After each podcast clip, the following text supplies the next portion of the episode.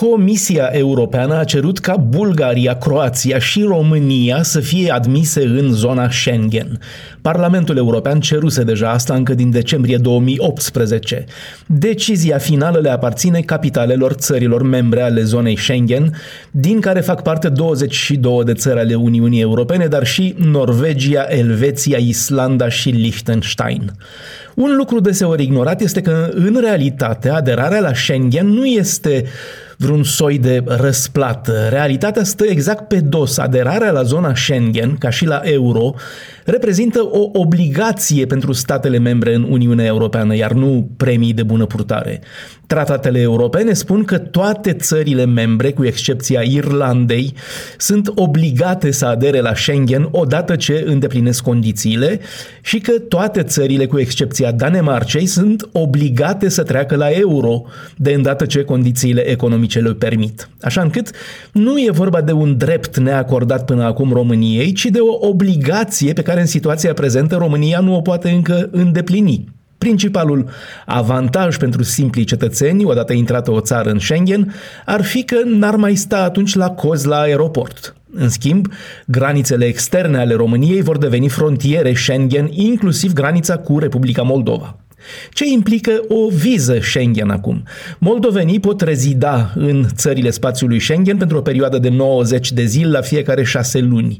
Cele 90 de zile pot fi petrecute într-o singură țară sau în mai multe, dar durata lor nu trebuie depășită. Practic, peste tot călătorul, dacă stă mai mult de 3 zile, trebuie să se înscrie la administrația municipală, afară de cazul în care locuiește la hotel sau e ospitalizat, circunstanță în care e înscris din oficiu. Administrația comunală sau municipală îi eliberează străinului pe baza pașaportului o hârtie care atestă data sosirii și care nu se eliberează decât pe o perioadă de maximum 3 luni. Acea hârtie trebuie prezentată la graniță la ieșirea din țara Schengen respectivă. În cazul depășirii celor 90 de zile, cetățeanul care iese din spațiul Schengen depinde de bunăvoința funcționarilor de la frontieră. În nenumărate cazuri, vameșii se arată binevoitori și închid ochii la depășirea cu o zi sau câteva zile a termenului.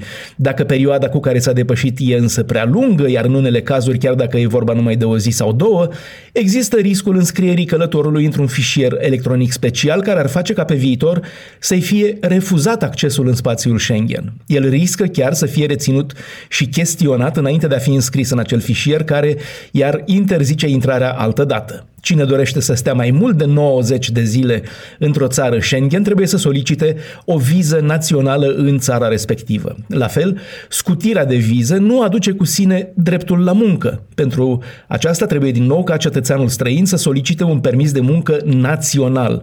Într-o țară federală, cum sunt Germania sau Belgia, permisul de muncă va fi chiar solicitat autorităților regionale. Și, desigur, nu se va aminti niciodată suficient că e nevoie de un pașaport de tip nou biometric. Bruxelles, Dan Alexe pentru Radio Europa Liberă.